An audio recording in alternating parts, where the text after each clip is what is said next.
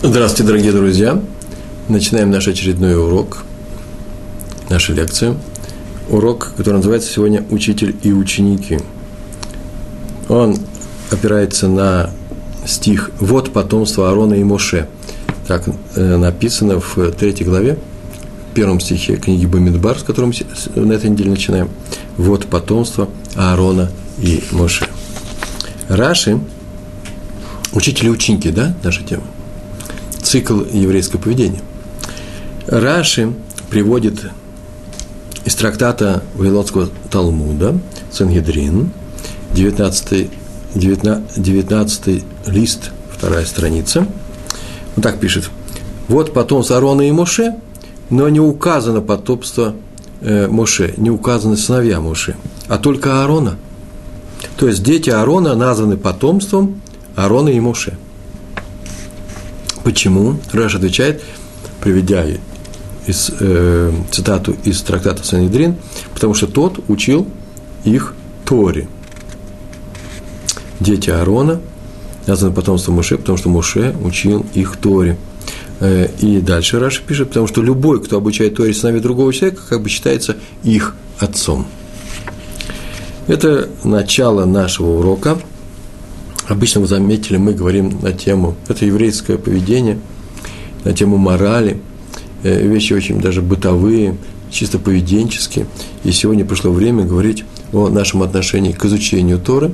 Почему? Потому что, в принципе, без этого нет самой Торы, и э, нет никакого э, особого поведения в еврейском мире, потому что самого еврейского мира нет, если мы не изучаем Тору и не преподаем ее. Вот об этом мы сегодня поговорим. И есть отсюда следствия, которые впрямую касаются именно нас с вами сейчас, живущих сейчас и здесь. Комментаторы, в частности, Ашла Кадош был такой великий комментатор Торы, Ашла, добавляет,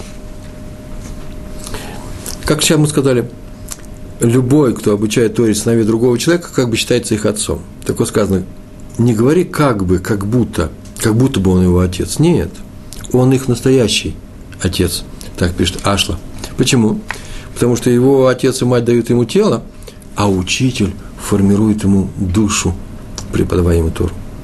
Счастлив тот, кто учит других детей бесплатно, продолжает Ашла, и награда ему будет многократно умноженная на небе.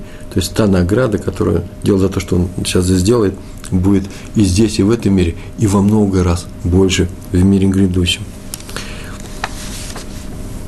тот, кто учит не только своих детей, а и чужих детей, других детей, тот, кто учит других людей, награда того многократная, умноженная на небе. Э, пример, знаете, приведу редкий случай, я приведу пример прямо в своей жизни, э, про свой район.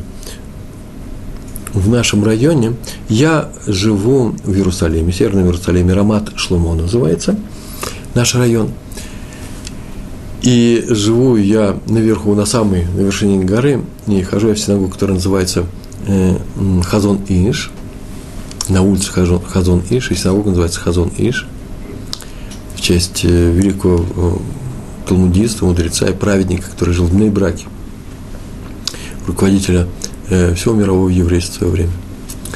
И э, там у нас мы молимся. В субботу мы молимся, каждый день, миньяны есть.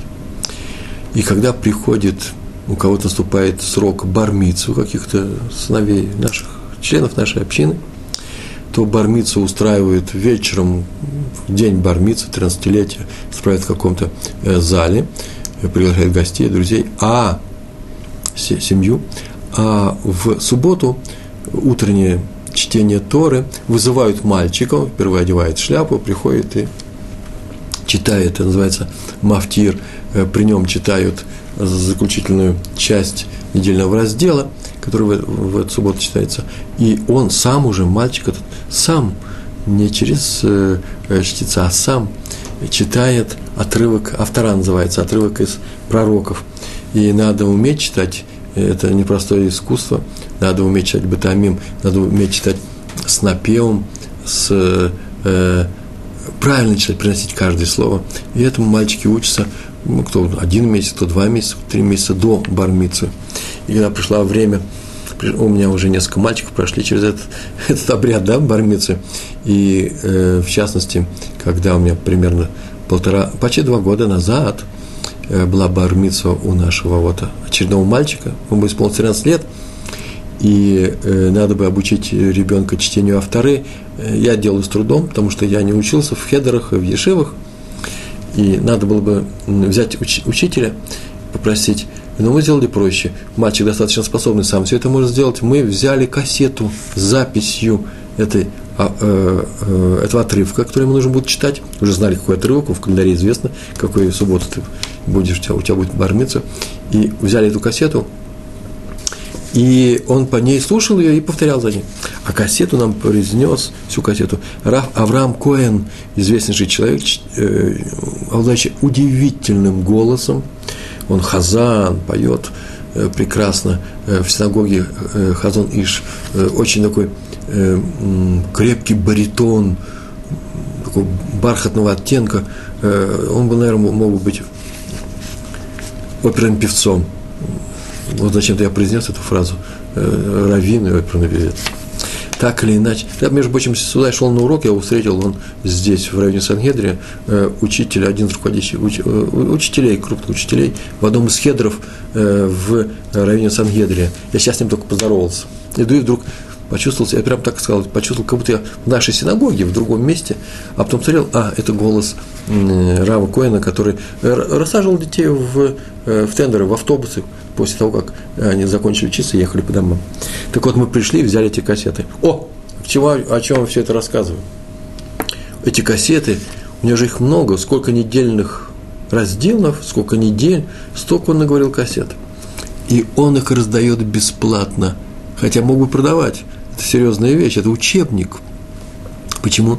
Потому что он счел невозможно себя заниматься такими вещами за деньги, так же, как мы сейчас только сказали о том, что Аша Гакадош сказал, что Моше учил детей Аарона, чужих детей, бесплатно, и то же самое мы часто делаем с чужими детьми.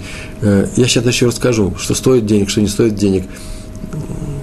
Эта вещь непростая, но вот именно э, э, в этом случае Раф Авраам Коин бесплатно раздает всему району, а если вы приедете из другого района, и он вам бесплатно даст эту кассету, еще скажет Мазалтов, скажет Браху, только чтобы у вас бармица прошла удачно, чтобы ваш мальчик настолько хорошо выступил, чтобы и остался в Торе и дальше, чтобы он дальше ее учил и соблюдал. Это пример из моей личной жизни. А теперь пример из который я вычитал в книжке, сидели раввины Израиля и решали вопрос. Раввины Израиля – вопрос они решали непростой, посылать раввинов в новые общины или нет. Появились новые общины, 50-е годы примерно были. И нужно было брать молодых людей, которые, Аврахим называется, Аврех – это, э, как мы знаем, э, э, молодой человек, который учит Тору в Ешиве. И если он уже женат, то он называется Аврех. А Ешива называется Колель. Да, это для женатых мужчин. Посылать их в новые общины, где они будут оторваны от своих кололи, и там есть некоторая опасность тому, что они будут э, организационные вопросы, Равина решает очень много организационных вопросов, меньше будет учить Тору, а значит, получит меньше награды за изучение Торы, награды с небес. И речь шла именно о взрослых молодых людях, а не о начинающих учениках. Да? И они решали, это вопрос, посылать или не посылать. И заседал, называется, в Ад Ешевод, комиссия по управлению Ешивами э, Израиля. И председательствовал там, был председателем Раби Хескель Абрамский, крупнейший раввин. И присутствовал среди всех остальных Раби Иуда Цатка от, э, сефардских, от сефардских э, общин и сефардских ешив. И поскольку все, кроме Раби Цатки, были ашкеназами, ашкеназим, то они все говорили на идиш. В те годы это было принято, они говорили все на идиш – Э, а Раф Цитка не понял ни слова из того, что они говорили. Все знали об этом. Ну, что ж теперь делать? Так не привыкли. И большинство выступающих высказались отрицательно, что на самом деле молодые люди, которых мы пошлем раввинами, потеряют и свою возможность учиться со своими раввинами крупными, и потеряют и в своей награде э, за то, что они, э, в награду за изучение Торы. Так иначе Цатка, извините, Раф Цатка не понял ни слова – и в конце прении Раф Абрамский предложил ему высказать свое мнение, не переводя, о чем здесь говорили. Он, наверное, догадался по общему выражению, что все отнеслись очень негативно к этой идее, рассылать во все города Израиля, а может даже за границу, молодых начинающих раввинов. И так сказал Равцатка. В Талмуде трактат Бава Мация, 85 лист, первой страницы, написано «Тому, кто обучает Торе чужих детей, приготовлена высшая ешива». То есть они будут учить Тору после смерти, ибо для человека такого это высшая награда. Что это означает? Сказал Равцатка. Разве мудрецам нужно такое обещание? В Талмуде написано, что тот, кто изучает, изу, обучайте других детей. Не только своих детей, это прямая ваша обязанность, так написано в Торе. А еще и других, это тоже серьезные вещи. Если ты будешь обучать чужих детей, то тебе будет дана возможность после смерти учиться выше Ишиве. Да это понятно само по себе. Э, очень странное обещание, обетование. Люди и так высокого уровня, высокие раввины получат возможность после смерти учить Улам Аба в грядущем мире э, Тору. Так обычно всем, кто исполняет Тору. На самом деле, здесь нужно остановиться. Награды за исполнение заповеди – это не что иное, как новые заповеди. Это мы знаем с вами, да? Это как победа в соревнованиях приводит к тому, Лявдиль, да, это называется, не дай бог вместе упомянуть, но чтобы быть понятным, победа в одном соревновании приводит тебе какая награда? То, что ты будешь участвовать в более серьезных э, соревнованиях. То же самое здесь. Ты выполнил заповедь, тебе будут даны новые заповеди, более трудные. Поэтому и говорят очень часто тискули мицвод вместо спасибо, да удостойся ты новых заповедей, чтобы ты их э, мог исполнить. Но это в нашем мире. Что касается грядущего мира, то там уже нет никакого исполнения заповедей. Там нельзя сказать тискули мицвос, э, или мицвод – да удостоитесь вы э, новых заповедей. Почему? Потому что там человек уже получает награду или наказание, извините, за то, что он уже сделал на земле. И вот только одна заповедь изучения Торы не такова. В том смысле, что в грядущем мире нет такой заповеди, это как и всех прочих заповедей, но она превращается там в награду для мудрецов и праведников. Здесь она заповедь изучать Тору, а там это награда. Так вот, не надо говорить о том, что награда для мудрецов будет Тора, которую они будут изучать там выше, выше Ишиве. Как же понимать эту фразу, которая сказана тому, кто обучает Торе чужих детей, приготовлена высшая Ешива. Как понимать ее? И Равцатка продолжил. Человек, посвящающий свое время, не включает свое время обучению других детей, повторяю, не своих, потому что учить своих – это вообще-то заповедь, прямая заповедь. Так он посвящает свое время изучению, обучению других детей, вообще-то рискует потерять в своем учении что-то. Ибо когда он учит других, он может пропустить урок, например, своего равина в Кололе, в Ешиве. Причем очень важный урок на важную тему. И даже не узнает об этом. И так и никогда не узнает. У него будет э, некоторый ущерб в знаниях. Э, нужно это восполнить, а он даже не знал, о чем там говорили. Он не восполнит свое незнание. Или пропустит важный урок, это серьезный пример пропустит важный урок по Рамбаму. Рамбам, который писал о законах, и многие законы связаны с, э, с, э, с мнением Рамбама. Рамбам Маймонит, да? А раз так, то есть большое опасение, что человек, который обучает других детей Торе, он потеряет возможность что-то изучить еще важное. Так вот, пришли мудрецы в Талмуде и обещали ему, не бойся, не опасайся пропустить важный урок – не опасайся пропустить урок по Рамбаму. Все это восполнишь в высшей Ишиве. И будешь слушать урок, что такое высший Ишива? Будешь слушать урок по Рамбаму из уст самого Рамбамма. Вот о чем здесь сказано. А раз так, да еще в Талмуде сказано в нескольких местах, сказано, как Амараим пропускали свои уроки, чтобы спасти души других евреев, прям пропускали. Например, в Таргате Сота, 52 лист, там про Абай так написано, посмотрите сами – так вот, э, поэтому не надо бояться давать э, уроки и посылать посылать наших молодых раввинов в другие э, ешивы, в другие общины из опасения того, что они пропустят э, что-то э, пропустят здесь, в своем изучении Торы. Почему? Потому что у них этот Рамбам будет выслушан уроки Рамбам из уст самого Рамбам. Выслушал Раби Абрамские слова Раби Раби Цатка и сказал, вот смотрите, пришел мудрец и выплеснул все, что мы тут приготовили. Такое выражение. Наверное, это такой поговорка на идиш. Я с иврита перевел. То есть перевернул все наши представления на эту тему, и он прав. Рассказано в Талмуде, и с тех мы так должны поступать, и посылали э, молодых начинающих раввинов в, э, в новые, вновь возникшие общины. Это называется учители ученики, сегодняшняя наша тема. Мушарабейн отказался от своей личной духовной обязанности в пользу всего народа. Он мог изучать Тору, заниматься Торой, а он преподавал детям Аарона. Тору он преподавал.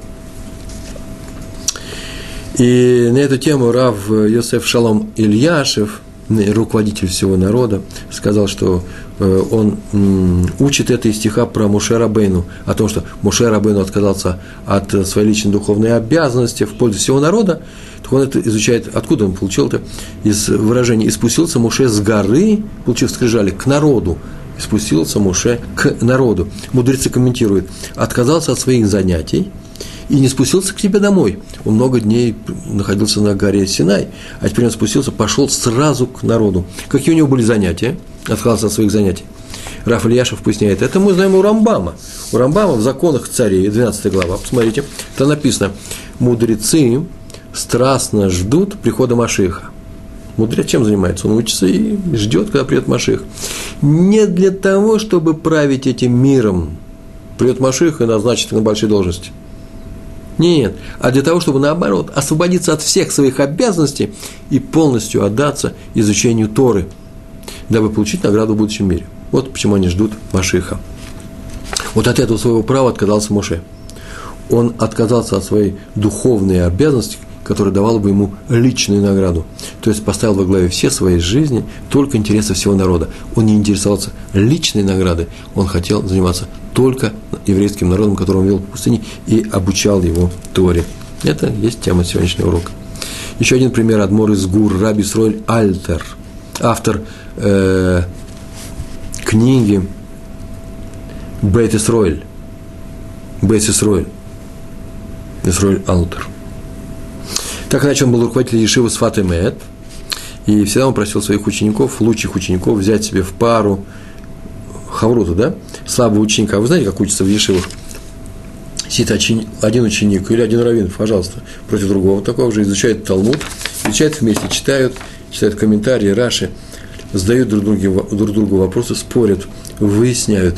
Именно в споре это не рождение истины, а в споре это называется критика чужого мнения.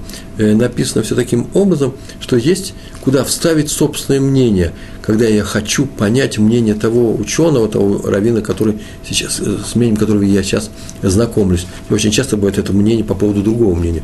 Так вот, э, люди начинают спорить друг, друг с другом. Почему? Потому что, как правило, человек сам самим собой не спорит. Все, что я читаю, я, я принимаю на веру очень часто. А вот именно обсуждая эту тему с другим человеком, это не форум, это не живой журнал, это не блоги. Это серьезная вещь, это изучение Торы.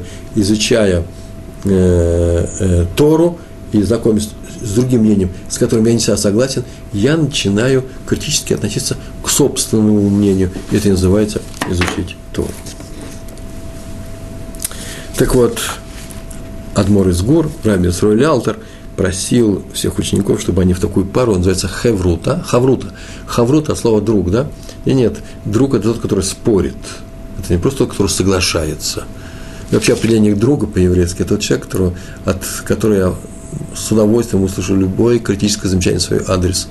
Не хорошие слова, что хорошие слова все евреи мне скажут, это положено, а именно критическое замечание. На эту тему можно отдельно поговорить, что дружба по-еврейски. Так или иначе, он просил сильных учеников брать себе в ученики, в сотоварищи, слабых учеников. Ибо за это и будет самая высокая награда, как сказал Раби из гор, не меньше, чем за самостоятельное изучение Тора. Это очень важно. Я видел в своей жизни очень часто, как крупный раввин сидит и учится с очень простым учеником, из которого вряд ли вообще-то выйдет крупный раввин. На что же он тратит свое время? Между прочим, сам, именно сам, со мной так поступали. Когда я приехал, уже будучи взрослым человеком в Израиль, я сейчас не буду говорить, как я изучал Тору и Талмуд в э, России, это тоже не секрет. Это просто отдельный разговор. Я приехал и учился в Ешеве Швуд Ами, там проучился больше восьми лет сначала, и сейчас, сейчас это моя родная Ешева, сейчас туда захожу. И кто меня обучал? Раф Лезер Кунгель, крупнейший ученый, крупнейший талмудист и сейчас. Он учил меня в группе из э, три человека, мол, два или три. Каждый день по часу, по полтора он нам преподавал это. Э, он не беспокоился о том, что в это время он сам может проходить Тору с крупнейшими учеными. У нас там были крупнейшие ученые, талмудисты в нашей Шевселе. Он привел Тору нам. Раби Сройль Зисман, это вообще мой друг, э, моложе меня, это первый человек, с которым я учил Талмуд здесь, в Израиле, э, несколько, несколько лет. Крупнейший, просто праведник, которых вообще трудно найти мягчайший из людей, который знает все. И он называл энциклопедия. То есть любой вопрос по Талмуду, другое дело, что у меня вопросы, наверное, были не очень сложные, любой вопрос по Талмуду, у него вся был готов, не просто ответ, а расширенный ответ со всеми объяснениями. То есть э, просто кладезь премудрости.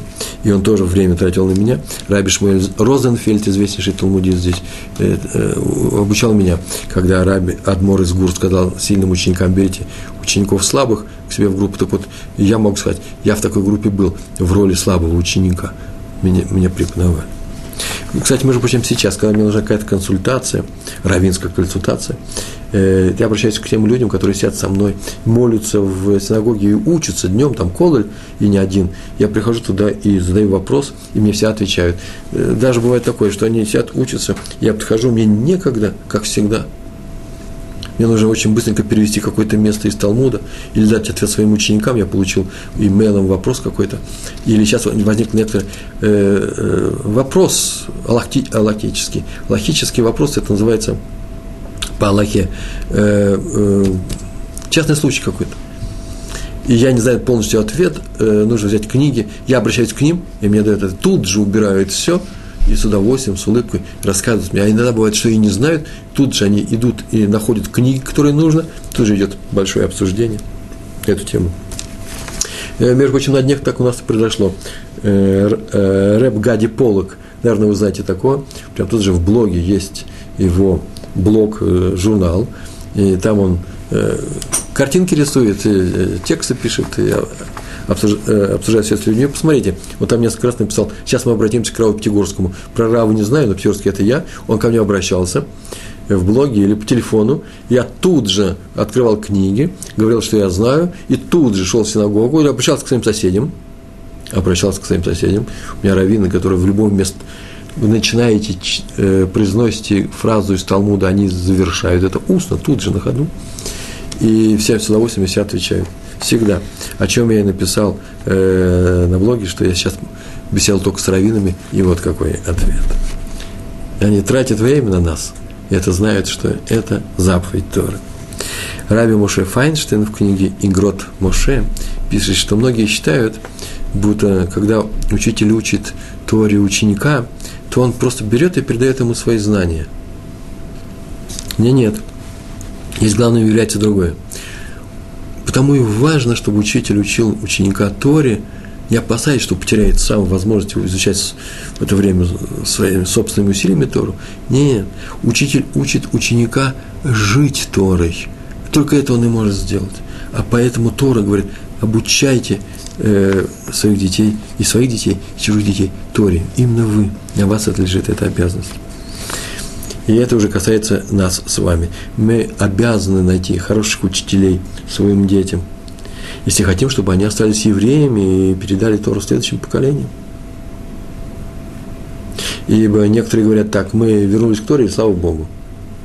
А учить народ, народ Торе будут э, наши, наши великие раввины, учителя. Я же ведь не учитель, так многие говорят. Это ошибка. Никто не зовет тебя давать уроки по Торе – но ты обязан найти хороших учителей своим детям. Это твоя прямая обязанность. Не оставлять детей.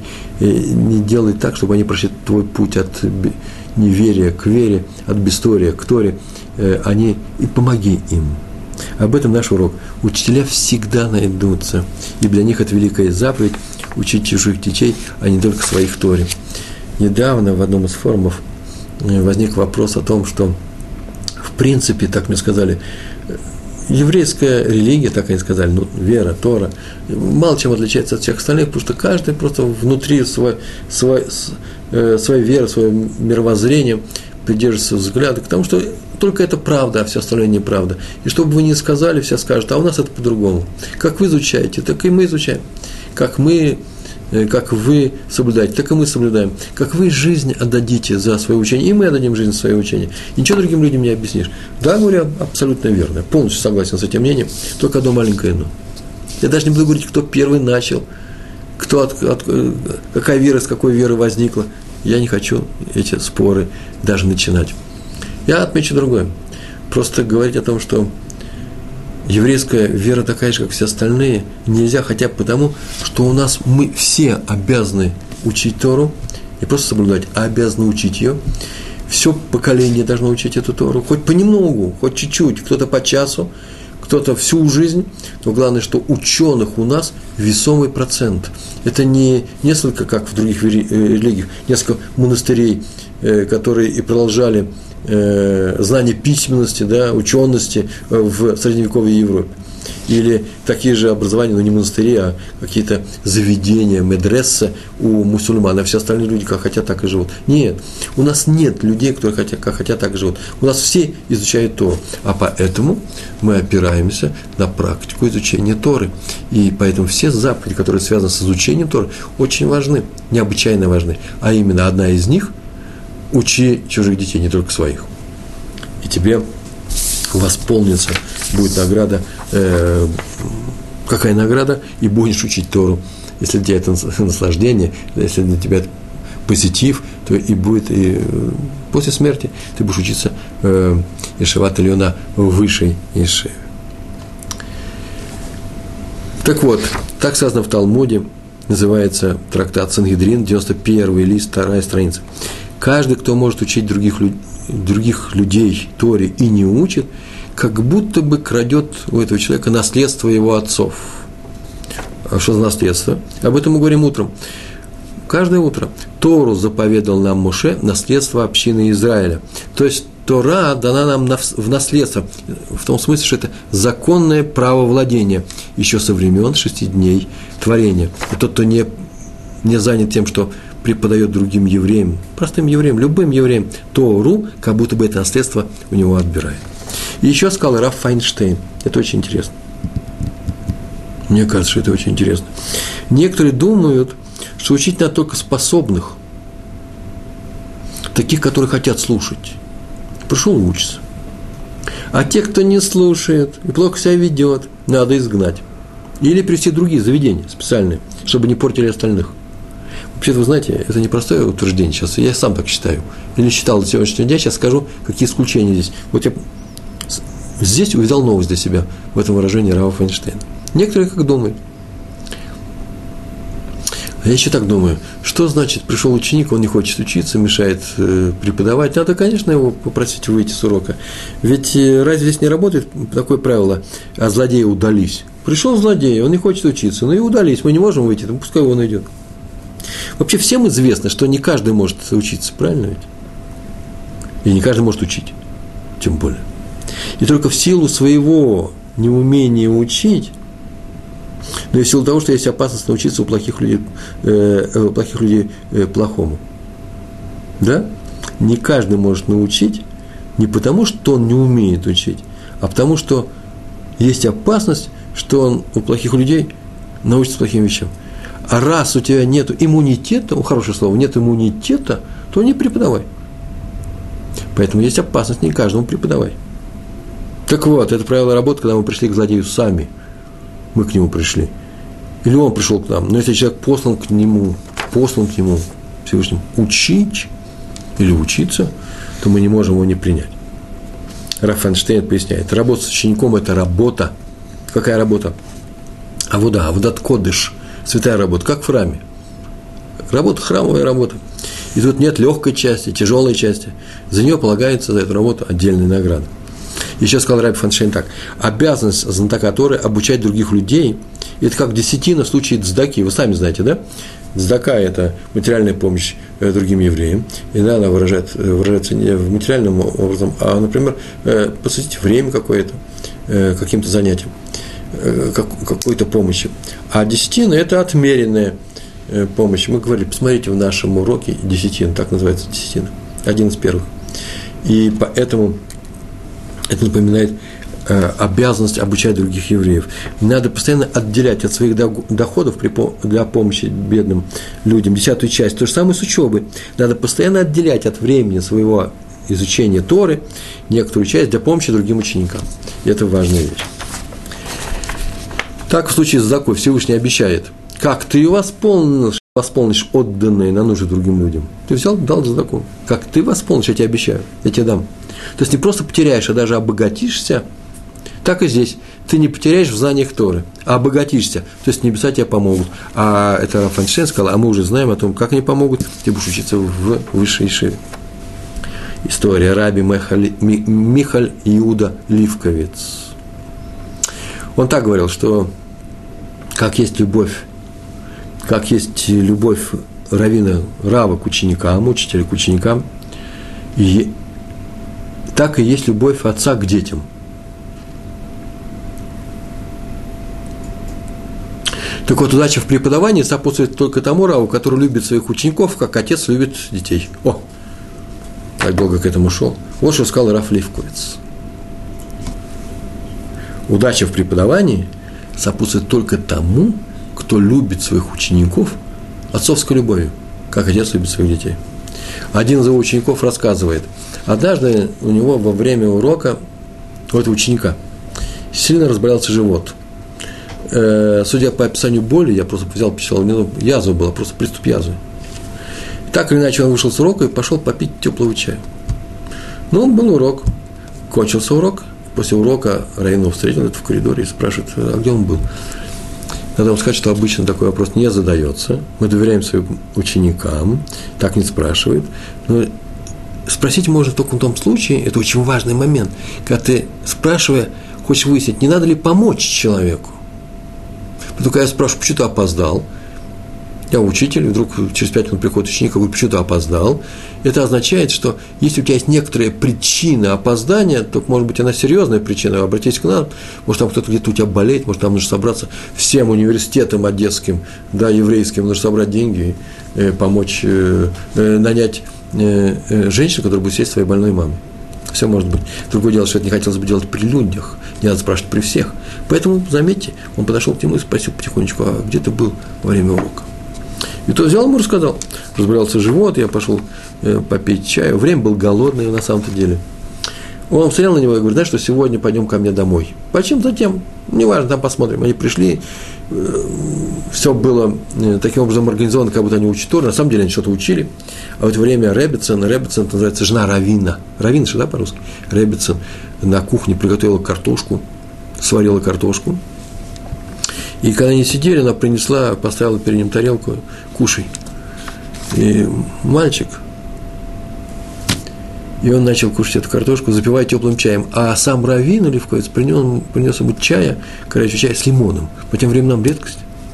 Дорого стоит. И тот выпил чаю, слушал картошку. Он попросил, чтобы жена его принесла, Раф, принесла вторую тарелку – он снова принес этот стакан этого чая, то есть привел большое свое участие. Об этом сам ученик сообщает. И когда тот уже уходил, он сказал, что вообще-то при э, твоей вот болезни, там, что у тебя болит в животе, нельзя кушать свежий хлеб, он набухает. Тебе нужно кушать сухари или хлеб не свежий. Слушай, у нас остались халы, не разрезанные халы от субботы. И он ему дал э, пакетик хал, там еще такая небольшая деталь, там было так сказано, что он положил это в прозрачный пакет, он сказал, нет, нехорошо идти по улице с прозрачным пакетом, все видят, что несешь хлеб. Дайте дам. Пошел и поменял его на темный пакет, и, чтобы не у всех на виду, заменил его и дал ему. А потом еще несколько месяцев спрашивал, как идет лечение у врача, и не успокоился, пока я не выздоровел, так рассказывает этот ученик. Любовь Рава к ученику, как любовь отца к детям. Сабы и Слободки, Раби Натан Финкель, про него рассказывает историю, что во время войны он вернулся из своей не, не он, вернулся из своей Шивы его сын, Раби Лезр Юда Финкель. А поскольку это было во времена Первой, Первой мировой войны, гражданской войны. Это было очень опасно. И дорога эта проходила недалеко от фронта. И вообще совершали страшные вещи. Он вернулся усталый с дороги, голодный. Тяжелый случай был. И пошел он домой, и он вошел, у отца сидел ученик. И они там разговор разговаривали какие-то по делу, и там учились. Отец заметил сына, сказал ему шалом, поздоровался с ним, но не отменил беседу, а так продолжал разговаривать с учеником. И Ребцин заметил, смотри, сын твой пришел. На что отец, Раби Натан Фингель, сказал, а этот ученик, разве это не мой сын? И только после беседы подошел к нему, обнял его и начал расспрашивать. Видите, учитель относится к своим ученикам, как отец к детям. А теперь история про раби Хеля Мордыхая Гордона. Когда он только-только переехал в Америку, с ним произошел такой случай из Европы после войны. Э, однажды пришли на его урок ученики и застали его сидящим и обучающим какого-то подростка. Это было в синагоге, у них еще не было здания Ешивы тогда, у Рава Гордона. Он в каком-то пригороде, по-моему, Нью-Йорк, если я не ошибаюсь, э, в обычной синагоге, еврейский район. Он там э, учился и учил у него были ученики. И вот пришли к, э, нему ученики, посмотрели на него, осталось несколько минут до урока, и увидали, что он сидит с незнакомым мальчиком, именно мальчик, э, совсем юный, и они учились. Они послушали, что он учит. Крупнейший раввин современности, а он учил, просто по слогам читал Раши, стих Торы и Раши.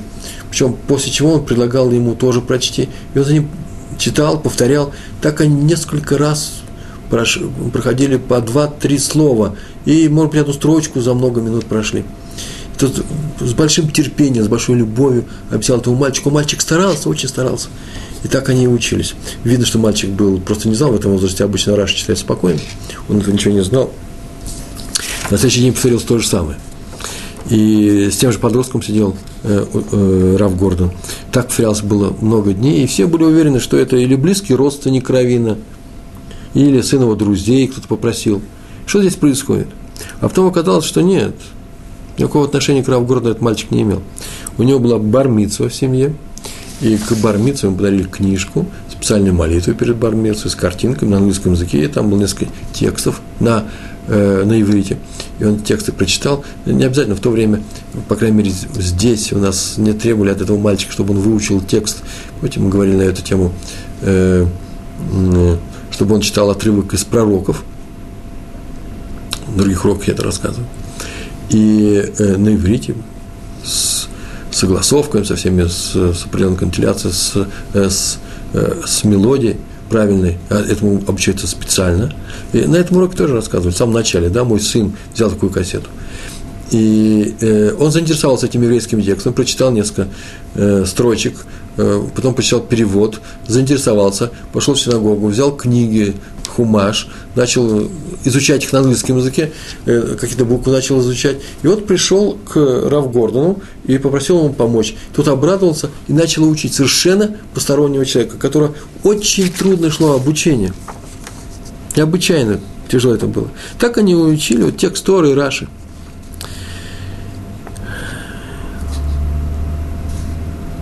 И со временем он стал его любимым учеником. И даже получил смехус его из его рук. Один из известнейших учеников его, э, который, между прочим, сам об этом все это и написал из Америки. Раф Элиезер Маншах, недавно умерший крупнейший праведник, талмудист, говорил своим учителя, ученикам, что учитель должен давать урок на среднем уровне, Бенуни. Каждый урок на среднем уровне, чтобы поняли все – и слабые ученики, сильные ученики. А после урока он обязан узнать, поняли ли его слабые ученики. И если не поняли, помочь им повторить весь урок на более простом уровне, объяснить все, что они не поняли. А потом пойти и позаниматься с сильными учениками, чтобы они углубили свои знания. Так требовал Равшах от своих учеников и Шиват Поневиш в Нейбраке. Однажды его пригласили на хупу. Хупа. И подошел к нему перед хупой, пока готовили хупу, один учитель какой-то ешивы, Магид Шиур, тот человек, который учит, преподает э, все ешивы, дает уроки, э, Талмуда. И спросил он совета по поводу одного очень трудного ученика, как себя вести с ним, какие вопросы он задает. Все слышали эту речь и слушали. Рафа внимательно его Равшах расспросил, дал совет, как поступать. Тут к нему подошли э, устроители этой хупы и сказали, что вообще-то хупа ждет. На что он ответил, мягко, не ругаясь, сказал, что в случае с трудным учеником намного важнее любой хупы. Хупа не убежит.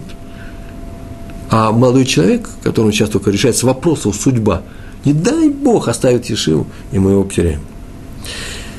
Про него рассказано, что однажды к нему в Ешиву поступил один ученик – с Фаради, э, сефардский мальчик. И понимаешь, между прочим, я знаю несколько людей сефардского происхождения, которые прекрасно молятся вместе со мной, прекрасно знают идиш, э, э, учатся вместе с нами. То есть не отказывайся от своего сефардства, не дай Бог, это люди гордые своим сефардским происхождением. Но учатся они с нами. Почему? Потому что есть есть такой, такой навык у них а, обучаться именно литовских ешив, потому что других не было. Не было других ешив. И вот один из таких учеников пришел к Раву Шаху и, сидел на уроке. Она вам скажет, что Рав Шах всю жизнь давал уроки только на индиш. И речь свои рассказывал только на индиш. И поэтому после урока он его спросил, ты скажи, пожалуйста, ты знаешь ли ты индиш? Ты сказал, что нет, ни слова, ни слова не понял. Но надеется, что скоро усвоит, ничего не надо обращать на него внимание – так или, э, так или иначе, э, он освоит это. Очень способный был ученик. Раф Шах сказал, хорошо, освоишь, освоишь. Но пока ты не освоил, пусть приходит, пусть, пусть приходит после каждого урока, который он дает на индиш, и он его перескажет на иврите. Каждый урок. Он садился с ним, давал урок час, предположим, и после этого полчаса э, общался с этим учеником, рассказывал он тот же самый урок на э, иврите. Так проходило несколько месяцев написано во всех книжках, надо было бы знать, сколько энергии вкладывал Равшах в каждый свой урок, чтобы ценить этот его поступок. Э, именно Витнадвуд, да, называется, э, э, его готовность безвозмездно тратить свое время на то, чтобы ученика, одного ученика научить, повторить урок перед одним учеником. История про раби Авраама Троппа – известнейший руководитель Ешивы Карлин в Америке. Так называется Ешиват Карлин в Америке. Он рассказывал о своей юности в Ешиве Радин, э, где был, как известно, преподавал известнейший мудрец Хофицхайм. Рассказ, рассказ о том, что сам Авраам Троп рассказывал о себе, известнейший раввин, повторяю. Он рассказывал, что однажды он заболел, не просто заболел, а смертельно заболел – ну, понятно, это были тяжелые годы. Э, я так догадываюсь, что был тиф. Там просто не написано было, судя по описанию всего этого. И он заболел и просто-напросто умирал. И ученики, его друзья пришли к Равину Хойсхайму, который был уже очень пожилой человек, и сказали, что вот их приятель, Авраам, их друг, э, один из животников, Авраам Троп, умирает. И что нужно делать? Он, зная Авраама Тропа, зная всех остальных, он им сказал следующую фразу. Так в пересказе самого Авраама Тропа, в Америке он это рассказал. Он им так сказал, пойдите к больному, сядьте рядом с ним и скажите ему прямо в ухо, я такую фразу скажите. Если ты обещаешь всю жизнь заниматься Торой, не отрываясь, то выживешь. Они очень удивились этому, сказали, как, как надо сказать? Повторил тоже, наидишь. Повторил снова – сядьте рядом, не разговаривайте с ним, не надо спрашивать, слышишь меня, не слышишь, а скажите ему, если ты сейчас сам себе обещаешь, что всю жизнь будешь заниматься только Торой, ты будешь жить. Ну, пошли ученики, обнаружили, что тот же потерял сознание. Нет никакого сознания, ничего нет. Некому говорить, некуда говорить. Может, это вообще смертельный случай, а может, он еще придется. Сказали ему об этом. Раф э, Хофицхайм встал и пошел сам к умирающему ученику. Пришел к нему и попросил всех остальных выйти из комнаты, выйти всех. Попросил закрыть дверь. Он не попросил их не слушать, что он будет говорить. И не попросил их подглядывать. Почему? Потому что они подглядывали и слушали, иначе бы не было этой истории. Впрочем, Хофицхайм всегда это дело вслух, громко. Что сейчас сделал? Он сел рядом с умирающим Авраамом. Мальчика Авраама звали. Не-не, неправильно сказал, сел, да? Встал рядом с ним, взял его за руку и стал молиться. А кому он молился? Ну, понятно, прочитал нужную молитву, обращаясь к Всевышнему. А потом вдруг сказал некоторую фразу, обращаясь к кому? К отцу больного, к умершему отцу больного. К отцу. А потом и двум дедушкам, он их тоже назвал, но знал, всю эту семью знал. А потом еще назвал четырех прадедушек этого больного. Вот обратился он к этим семерым и сказал, идите сейчас же к высшему престолу, прямо сейчас отправляйтесь туда, и попросите оставить вашего внука в живых, с условием, это вы даете это условие, что он никогда не пропустит ни одного дня занятий Торы. Сказал он это, положил руку на место больного, вышел из комнаты. И тот со временем поправился. Поправился, сказали, рассказали всю эту историю. И он стал одним из самых знаменитых раввинов первой половины 20 века. И всегда добавлял такую фразу. Если бы не тот случай, очень интересная фраза, если бы не тот случай со мной, смертельной болезнью, то, не знаю, хватило бы мне, мне сил всю жизнь, каждый день посвятить Торе. Такая вещь непростая. Еще одна история про Хатам Софера. Хатам Софер – это Рави Муше бен Шмуэль Шрайбер. Известен под именем Раф Муше Сойфер, по книге Хатам Сойфер. Э, эта книга написана э, им и стала настольный справочник для раввинов по сей день. Родился он, кстати, во Франкфурт на Майне. Есть такой город в Германии, Франкфурт называется, в 1762 году. Прожил немаленькую жизнь. Известнейший ученый, один из светил э, новейшего времени э, на еврейской карте. Однажды к нему в Ешиву поступил учиться ученик. Это было в конце XVIII века. Все учили Тору. Но это был особый ученик – он с трудом читал, с трудом понимал, еще с большим трудом запоминал то, что он прочел. То есть очень тяжело было ему, учеба давалась очень тяжело. Его вообще не надо было бы брать в Ешиву.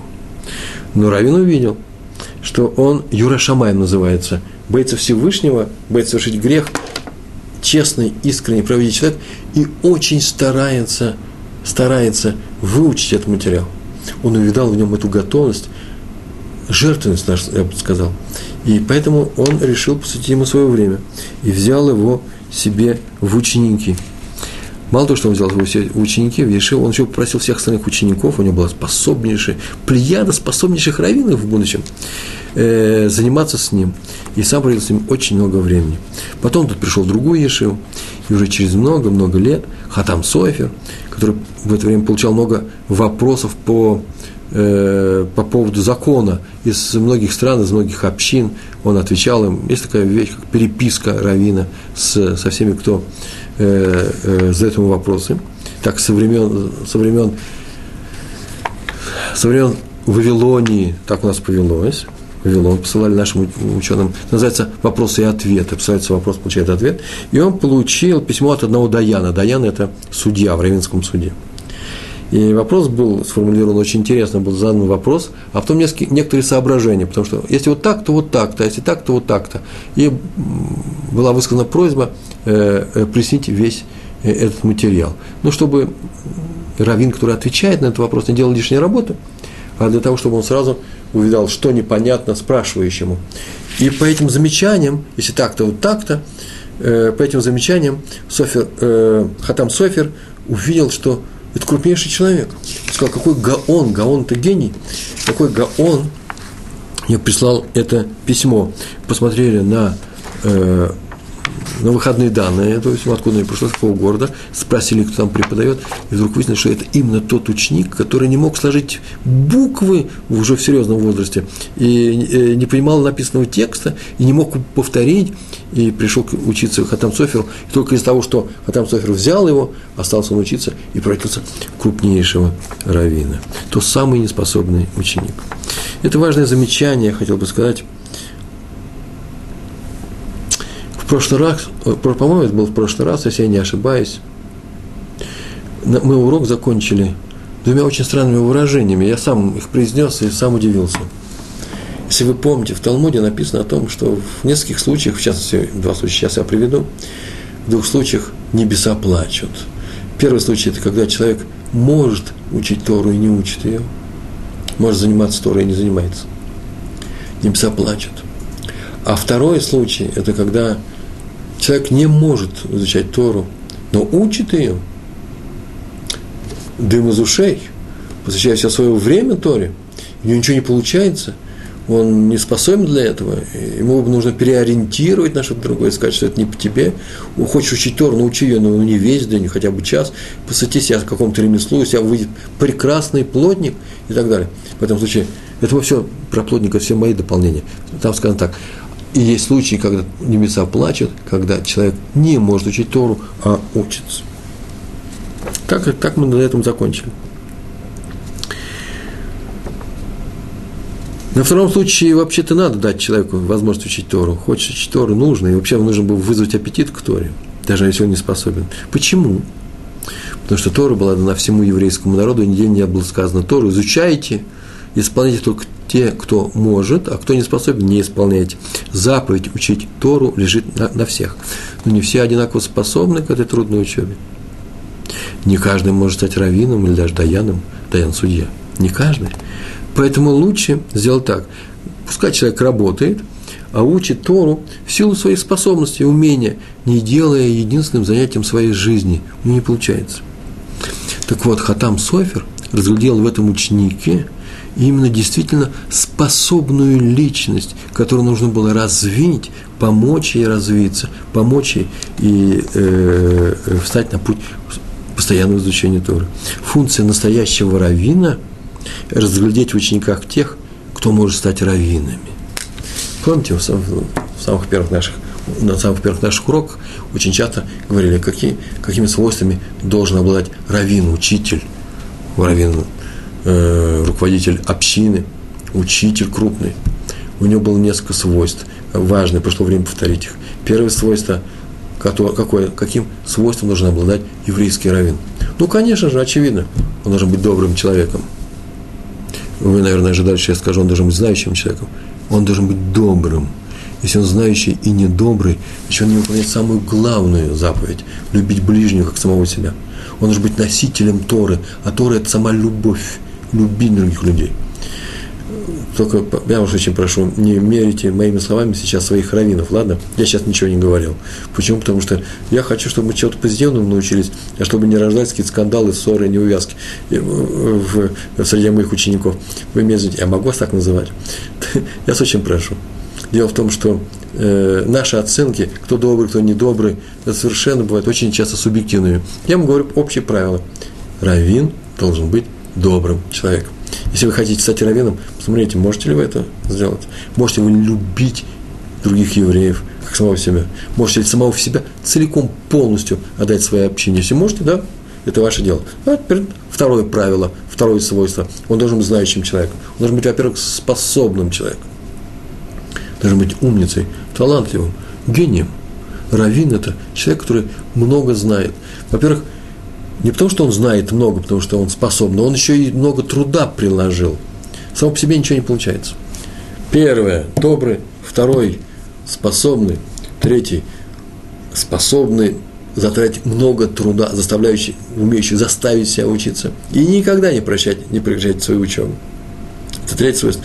Четвертое правило, если мы помним, это человек, который умеет вокруг себя собрать хороший, добрый коллектив, таких же добрых, умных людей – а сегодня мы нашли еще и четвертое правило.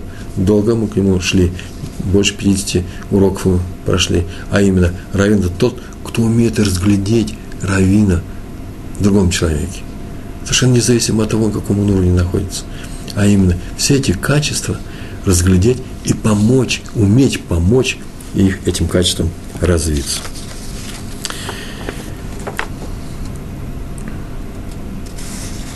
Вообще у нас на самом деле, конечно, проблема сейчас.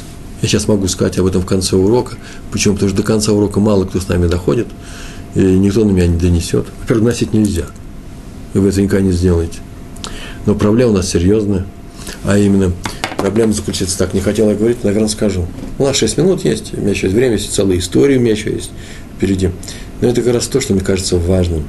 Дело в том, что мы сейчас живем в, в, в такую эпоху нашего народа, которая обладает а, несколькими удивительными качествами, чертами, которых никогда не было в истории нашего народа. Я не буду называть все эти удивительные черты, их можно вывести, как-нибудь на, этом, на эту тему, может быть, с Божьей помощью, блин, Эдер, без обещания. Напишу статью в блоге, в, на Талут Ишуру или в других форумах. Так вот, одну, ну, одну проблему могу назвать. Дело в том, что никогда в нашем народе не было такого количества учеников Ешив. Ни во времена храма, ни после храма, ни в одной из общин мира, э, в любой стране мира, ни в Испании, ни в Англии, ни во Франции, ни в Америке сейчас, никогда такое огромное количество ешив, как сейчас, у нас никогда не было. То есть оттуда выходят большие специалисты, знающие Тору великолепно. И именно количество этих специалистов поражает. Но дело в том, сейчас я называю эту проблему, дело в том, вот мне тут подсказывают не Хискяу, но там учили всем по-другому. Это были не ешивы, это просто прям в домах учили у себя. Отец, зная Тору, учил своих детей. Это были не такие ешивы, как у нас, когда отец работает где-то, посылает своих детей учиться в ешиву. А все были учи, э, мудрецами. А чтобы учи, э, э, целое поколение работающих людей послало своих детей в ешивы, такое впервые. Такой бы огромный процент. Но проблема-то еще не проблема, это замечательно. Проблема заключается в другом, что не все способны учиться в Ешевах. Это могу со всей уверенностью сказать. Я не говорю, сейчас нужно э, найти решение этой проблемы тем, что мы сейчас закроем или выведем этих людей и заставим учиться. Я не знаю. Я не знаю решения этой проблемы. Я знаю, что не все, и очень многие не приобретают эти знания. Многие пребывают там, отбывая просто время, Э, поэтому, получается, некоторые э, серьезные вещи э, с воспитанием, почему? Потому что детям скучно, некоторым дети не видят своего будущего внутри Торы, именно внутри как равинского будущего своего, и их заставляют заниматься не самым любимым делом, не с удовольствием может сидеть напротив компьютеров. Я сейчас не говорю о том, что нужно сидеть напротив компьютеров, я не хочу ввязываться в этот спор, как относиться к компьютеру. Я ничего этого не хочу сказать. Я хочу сказать, что есть такая проблема. Что нужно делать? Я так полагаю, что нужно показать этим людям, этим детям, что Тора интересна. А для этого их нужно освободить от обязательных, но скучных уроков по Торе. Э, замените ли вы э, это преподаванием каких-то ремесел? или э, ведением каких-то предметов общеобразовательных. Я не знаю, мне все равно. Многие говорят, нет, надо освободить детей от э, такого большого количества занятий Торы. Для чего? Для того, чтобы они получали ремесла. Все наоборот. Пускай они ремесла эти изучают, если вы так хотите, полезные ремесла, только для того, чтобы они не скучали на уроках Торы. Нет ничего смертельнее для Торы, чем скука. Поэтому, когда вы возьметесь, вы будете раввинами, или Рэббитсом, женами раввинов, когда ваши мужья или вы сами возьмете преподавать Тору чужим детям, своим детям, у вас заповедь такая, чужим детям, а то, о чем у нас есть урок, зная, что в будущем вас ждет великая награда изучать Тору из уст самого Рамбама в высшей Ешиве, знаете, что вы не просто должны преподавать эту Тору, должны сделать ее максимально интересной. А это нужно сделать двумя вещами –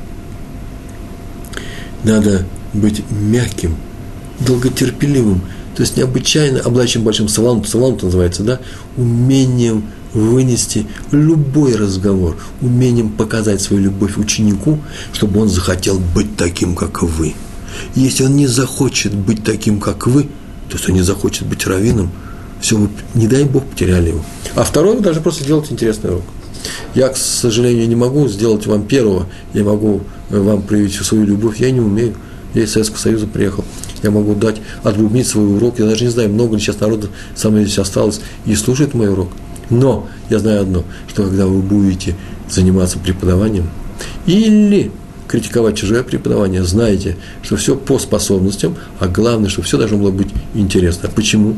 Потому что Тора обладает одной удивительной э, э, чертой, качеством. Талмуд, Тора, любая вещь из иудаизма, она про меня. Она не отвлеченное знание, она не, э, э не часть обучения в кружке э, «хочу все знать» или в кружке по истории, или, э, я не знаю, там, этнографии, истории еврейского народа. Нет, она касается именно меня лично. Если ученик это увидит – если он увидит, что есть практические вещи для него, то вы э, способный раввин, вы наша гордость, я срочно все бросаю, еду учиться с вами. Равшах рассказал, что Равшах рассказывал, что когда он в молодости был в Вильно, он нашел в синагоге тетради с записями Веленского Гаона. Он был в той синагоге, где был Веленский Гаон.